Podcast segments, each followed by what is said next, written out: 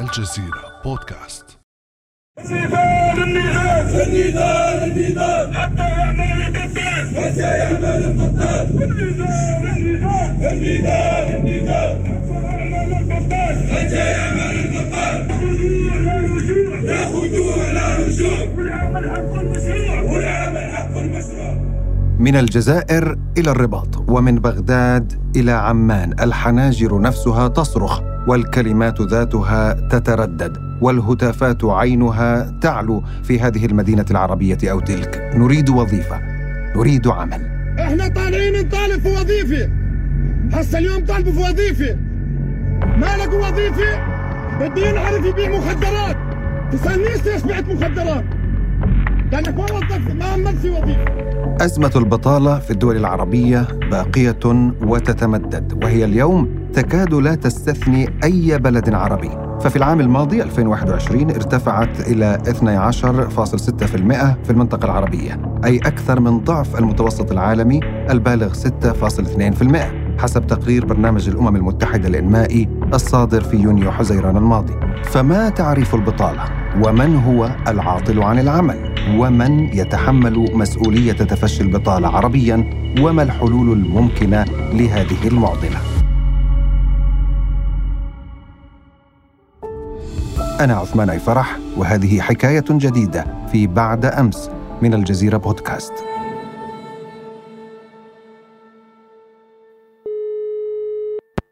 ضيفي في هذه الحلقة هو الدكتور عبد النبي أبو العرب أستاذ الاقتصاد في الجامعة الدولية في الرباط أهلا بك دكتور مرحبا وشكرا على الاستضافة شكرا لحديثك إلينا في البداية ما هو تعريف البطالة؟ من هو الشخص الذي نعتبره عاطلا عن العمل؟ البطالة هي عدم الحصول على عمل على فرصة عمل من طرف فرد معين قادر على العمل ولديه سن العمل وذلك على الرغم من توفر القدرة لديه على هذا العمل ومداومة البحث عن هذا العمل من لدن هذا الشخص. فاذا الإشكال في البطالة هي غياب فرص الشغل بكل دقة. هذا هو الإشكال في البطالة. يعني شخص لا يبحث عن العمل لا نعتبره عاطلا عن العمل لأنه هو لا يبحث. بالطبع وهنا يمكن أن نتحدث عن الطلبة وعن التلاميذ مثلا وعن كل شخص يعني لا يبحث عن العمل لأنه مثلا يملك شركة لأنه لا يريد العمل. فكل الأشخاص الذين لم يسجلوا أنفسهم أو لم يسجلوا في سجلات البحث عن العمل فهم لا يعتبرون يعني في البطالة. البطالة هي الأشخاص الذين يبحثون بشكل مستمر وثابت عن فرصة عمل للاشتغال ولا يجدونها بطبيعة الحال. طيب بما أنك تحدثت عن السجلات ما الذي تقوله الأرقام والإحصائيات عن واقع البطالة في الدول العربية؟ يا سيدي البطالة في العالم العربي آه، معضلة هيكلية وللأسف العالم العربي يأتي في آه، أعلى رتبة من حيث آه، نسب البطالة في العالم نسب البطالة تتجاوز ال 26% في العالم العربي وتختلف بطبيعة الحال الأوضاع بين بلدان. تعرف نسب بطالة عالية جدا كسوريا بالنظر إلى الحالة التي تعيشها حالة الحرب الأهلية وكذلك العراق واليمن. وهناك دول أخرى يعني تعرف نسبة عليا من التشغيل وتقترب من التشغيل الكامل. وهنا أتحدث عن قطر مثلا وعن الإمارات. ولكن معظم الدول يعني تعيش حالة من البطالة هيكلية مزمنة وبليغة وخطيرة بالنسبة لهذه الشعوب العربية يعني أنت ذكرت قطر والإمارات يعني يمكن إن إحنا نقول إنه الخليج استثناء لا نستطيع أن نقارنه بباقي الدول العربية لأسباب إنه يعني في الحال ميسور ودول تعتبر ثرية وبالتالي البطالة مختلفة في الخليج. الأمر ليس بهذه البساطة فهناك دول ميسوره أيضا في العالم العربي، هناك دول مثل الجزائر التي تمتلك النفط وهناك ليبيا وهناك حتى المملكة العربية السعودية. فقطر والإمارات هي استثناء. نعم لأن لديها النفط والغاز وهي ميسورة ولكن أيضا لأن هذه الدول خلقت دينامية اقتصادية فريدة وذات ريادة في العالم في مجموعة من المجالات آه، وعلى رأسها المجال السياحي والمجال الخدمات ومجال العقار والبناء وغيرها من المجالات فإذا هي دول يعني لديها مقومات الدول المتقدمة في هذا المجال ولكن لا يمكن تفسير حالة ما يسمى بالتشغيل الكامل في هذه الدول فقط لأنها ميسورة أو لأنها تملك النفط والغاز والموارد الطبيعية. اذا يعود أيضا لسياسات ناجحة، ولكن أنا لفت نظري مصطلح البطالة الطوعية في بعض هذه الدول، ما الذي يعني ذلك؟ البطالة الطوعيه بكل بساطة هي الأشخاص الذين لا يبحثون عن عمل ولا يريدون عمل. هي ظاهرة يعني نشاز لأنها غير طبيعية الأشخاص الذين لا يبحثون عن عمل هم أشخاص مثلا معاقون أو مرضى أو ميسورون أو لديهم إرث أو أغنياء ولكن الحالة الطبيعية أستاذ هي أن يبحث الإنسان عن العمل. فالعمل هو شرط الكرامة في الدول المعاصرة. إذا سمحت لي دكتور إذا ما عدنا على موضوع الإحصائيات الآن الإحصائيات تقول أنه معدل البطالة بين الشابات آه، مثلا أيضا هو الأعلى في العالم. أنت تتحدث عن أكثر من 49% سنة 2021 بالطبع بالطبع. العنصر النسوي هو يعادي البطالة أكثر من العنصر الذكوري. وهذه إحدى سمات المجتمعات بصفة عامة، هذا الأمر ليس فقط في الدول العربية ولكن في جل دول العالم، العنصر النسوي بصفة عامة لديه أجور أقل، لديه فرص عمل يعني ذات جودة أقل ولديه نسبة بطالة عالية يعني أكبر، وحتى فيما يتعلق بالكفاءات والتكوين والتربية ومستويات الدراسة الجامعية. أيضا العنصر النسوي هو أقل يعني حظ من العنصر الذكوري ولكن هذه الأمور هي في طور التغير. نعم نحن نتحدث عن الشابات ولكن أيضا فيما يخص الشباب المنطقة العربية سجلت أعلى معدل للبطالة بين الشباب بين عمر 15 و 24 في العالم أجمع. شيء ملفت شيء أيضا. ملفت ويبقى على الرغم من ذلك يعني وفيا لما يسمى بالأرقام أرقام البطالة. فهذه الفئة في كل دول العالم هي الفئة التي تعرف أكبر نسب من البطالة.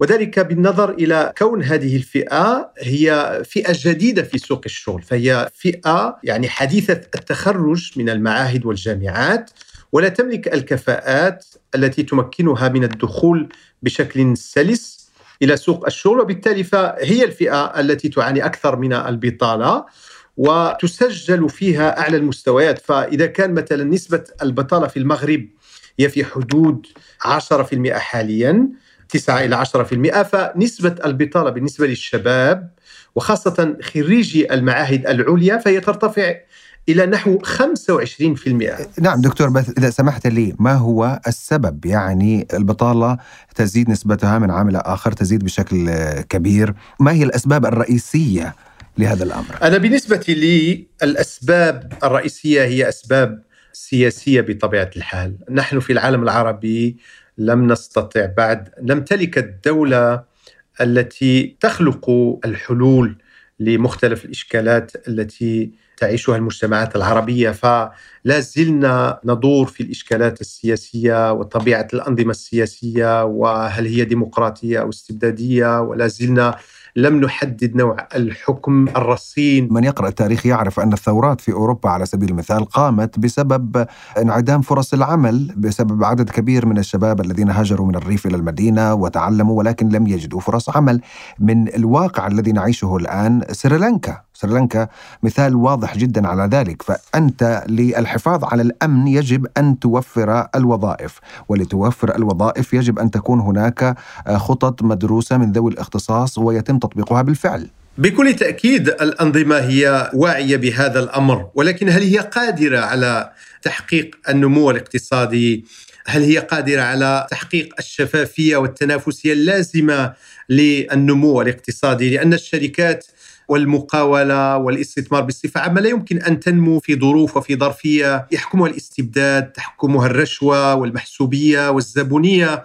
انظروا ماذا وقع في تونس مثلا كيف أن الطرابلسية ويعني العصابة التي كانت محيطة بالرئيس السابق يعني تحكمت في كل دواليب الاقتصاد ومنعت يعني يكون مستثمر لديه القدرة على يعني إطلاق شركات والدخول إلى السوق ولكن تأتي هذه العصابة وتمنعه وتفرض عليه يعني شراكات آه، غير عادلة إلى كل الممارسات التي يمكن أن تتصورها.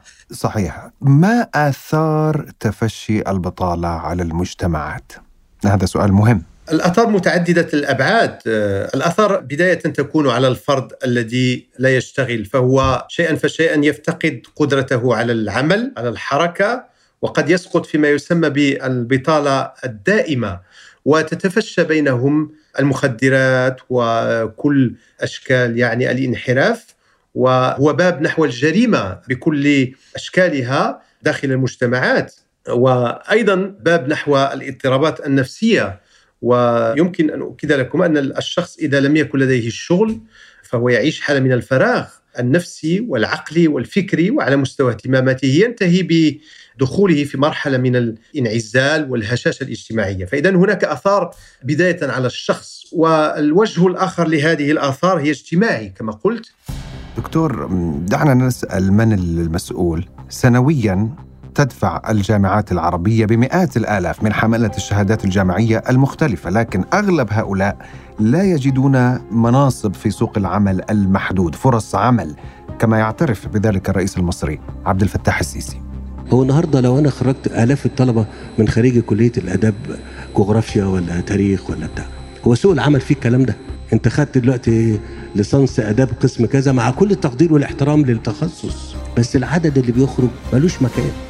طيب دكتور لا تعتقد أن الحكومات مهما فعلت لم يعد بإمكانها توفير ملايين الوظائف لملايين المتخرجين سنويا أو عشرات الآلاف على أقل تقدير في يعني حسب عدد السكان؟ ما الذي يمكن أن تفعله الحكومة؟ هذا الكلام غير صحيح. هناك دول عديدة في العالم تعيش ما يسمى بالتشغيل الكامل.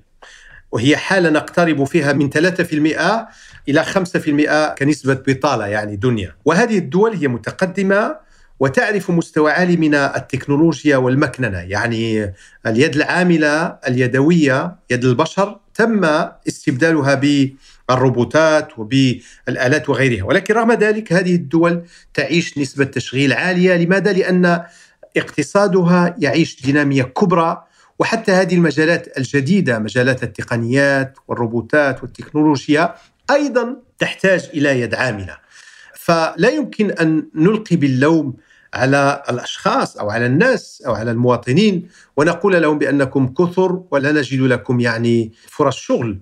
المسألة مسألة تدبير سياسي واقتصادي أو مش كثر يعني أنت الآن سوق العمل بحاجة إلى أطباء أو بحاجة إلى محاسبين أو بحاجة إلى مهندسين دعنا نقل وأنت خريج تاريخ فلو سمحت أدرس ما يحتاجه سوق العمل هل هذا يمكن أن يكون هذا منطقيا؟ الأمر لا هذا الأمر هو الصحيح و يعني يمكنني من الحديث عن العوامل الأخرى التي تساهم في البطالة. من بين العوامل المهمة في هذا الأمر هو عدم التوافق بين التكوين ومتطلبات سوق الشغل، فكما قال الرئيس السيسي الجامعة تخرج عشرات الآلاف من التخصصات الأدبية ولكن لما نأتي إلى سوق الشغل نجد يعني هذا السوق يطلب محاسبين، يطلب تقنيين، يطلب آه، خبراء مثلا في آه، أنشطة معينة مبنية على الخبرات آه، اليدوية بس عفوا هذه مسؤولية من؟ مسؤولية الشخص الفرد ولا مسؤولية السلطة؟ المسؤولية بكل تأكيد مشتركة ولكن اسمح لي أن أقول بأن الدول هي المسؤولة الأكبر والحكومات الأشخاص أو الطلبة أو التلاميذ هم يعني يدخلون في نسق تعليمي وتكويني. ولكن الدولة يجب أن تكون لديها رؤية استراتيجية وأن يكون لديها ما يسمى بالسياسات الاستراتيجية في قطاعات التصنيع وقطاعات التعليم وأن تعرف أين توجه هذه الإمكانات وهذه الثروات البشرية لأن الطلبة والتلاميذ وغيره هي أيضا ثروة بشرية للبلدان. فيجب على الدولة وعلى الوزارات وعلى المسؤولين أن يعملوا جيدا فيما يتعلق بالتوجيه، التوجيه في التعليم هو من أخطر الأسئلة وأنا أتحدث كأستاذ جامعي. مسألة التوجيه في التكوين وفي التعليم هي مسألة نعم. خطيرة جدا ولدينا نقص حاد في هذا المجال. التوجيه قبل وبعد أليس كذلك؟ قبل الدراسة أن توجه الشخص ماذا يجب أن يدرس حتى يتمكن من العمل في الفرص المتاحة في سوق العمل أيضا بعد التخرج لماذا لا يعاد النظر بمعنى؟ الآن شخص تخرج من تاريخ من تخصص تاريخ يمكن أن يعمل في مجال آخر كما تعلم في الغرب مثلا. يمكنك أن تتخرج من تخصص القانون ولكن تذهب لتتدرب في بنك وتعمل في بنك. يعني ليس بالضرورة أن تتخرج من تخصص معين ويجب أن تشتغل في ذلك التخصص بالتحديد. يمكن أن تبحث عن الفرص أخرى وتتدرب وتعمل بالفعل. بكل تأكيد اليوم نتحدث عن ما يسمى التكوين مدى الحياة. يعني الشخص يتكون كل طوال حياته حتى أن تنتهي يعني مسيرته في مجال الشغل، هذا ليس اشكالا ولكن اسمح لي أن أقول أنه هذا الأمر يحدث اشكالا في ما يتعلق بقدرة الشخص على الاندماج في سوق الشغل، فلما تكون يعني تخصص جغرافيا فكيف تذهب وتشتغل في مجال المحاسبات والرياضيات إلى غيره فهذه الأمور تتطلب يعني مستويات معينة من المعرفة ومن الخبرة ومن ما يسمى بالكومبيتونس يعني القدرات ولا الكفاءة. تتوفر والكفاءات لا تتوفر. نعم ما الذي لا يتوفر؟ لأن هذا موجود في الغرب كما قلت لك يعني يمكن أن تتخرج من تخصص ولكن تذهب لمؤسسة معينة تقوم بتدريبك وتعمل في أكيد مش حتتخرج من تاريخ وتشتغل طبيب ولكن يمكنك أن يعني تعمل كما قلت في بنك أو خلاف ذلك. هو ممكن ولكن هذه الدائرة اسمح لي يعني لابد أن تكون محدودة ولا يجب أن تكون أصلا. فاليوم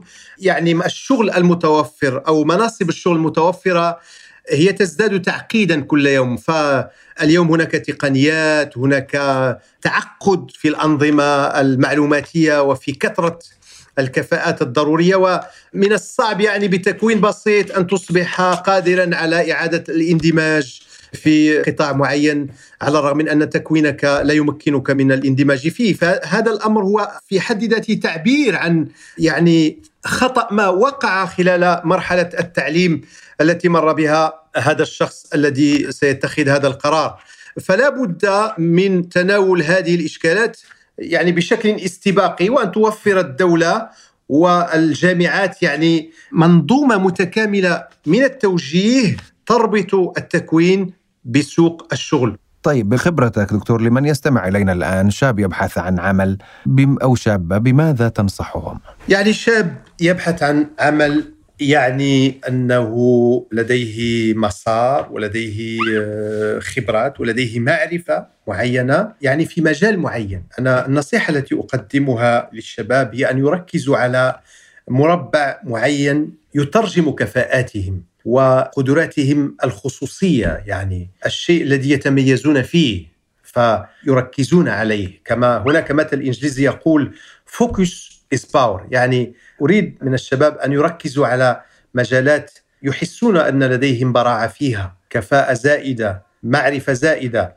وحتى إن كانت تنقصهم أشياء فأنا أنصحهم بأن يبذلوا قصارى جهدهم في هذه المجالات حتى يعني يتغلبوا على هذا النقص. يعني لديهم إشكال في اللغة ضروري يتعلموا اللغة. لديهم إشكال في التواصل يتعلمون ويتدربون على التواصل. لديهم إشكال يعني في تطبيقات معلوماتية يأخذون يعني تكوين ولكن يركزون على مجال معين ثبت لهم وقدموا فيه الدليل على أن لديهم فيه يعني خبرات وقدرة على الإبداع وعلى العطاء أكثر من أي مجال آخر.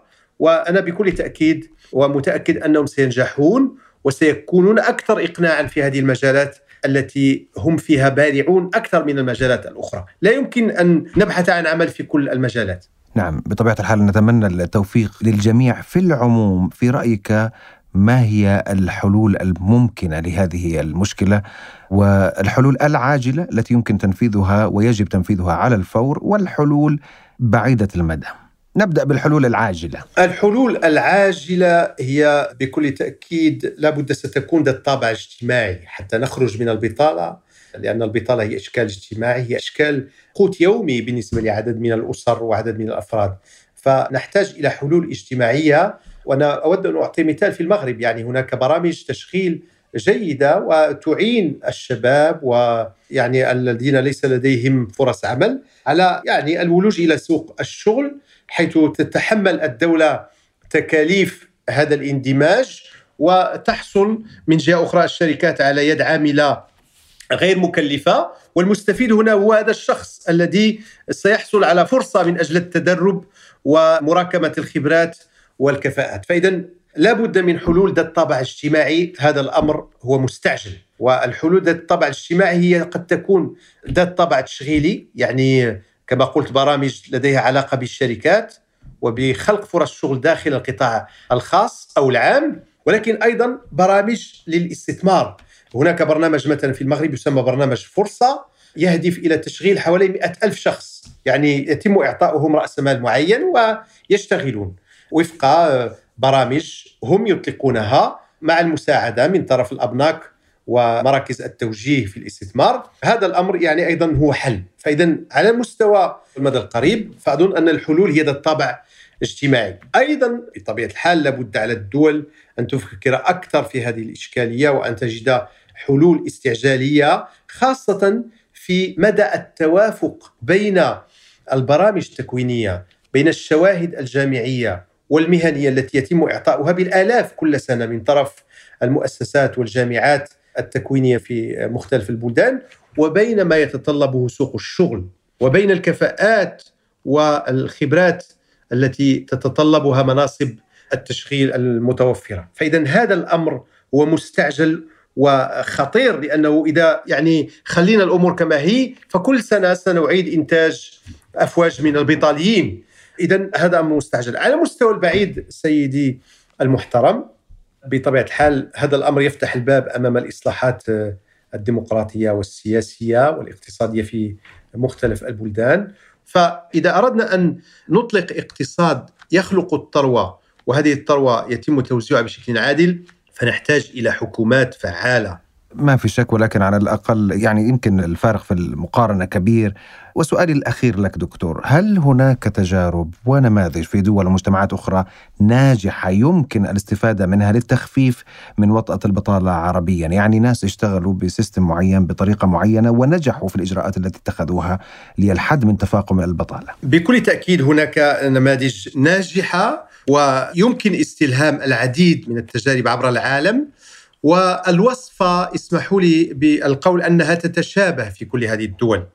هناك دول نجحت في الخروج من حالة التخلف وحالة البطالة وحالة التشرذم السياسي والاجتماعي إلى حالة اليوم من التقدم الباهر. وأود أن أعطي نماذج كوريا الجنوبية وماليزيا وسنغافورة وحتى الصين الشعبية وبلدان أخرى كالبرازيل وكإسبانيا مثلا والبرتغال واليونان فكل هذه الدول استطاعت أن تبني اقتصاديات تنافسية اقتصاديات يلعب فيها القطاع الخاص الدور الأساس وليس الدولة. الدولة هي مكمل ولكن الاقتصاد تقوده الشركات والفاعلين الخواص.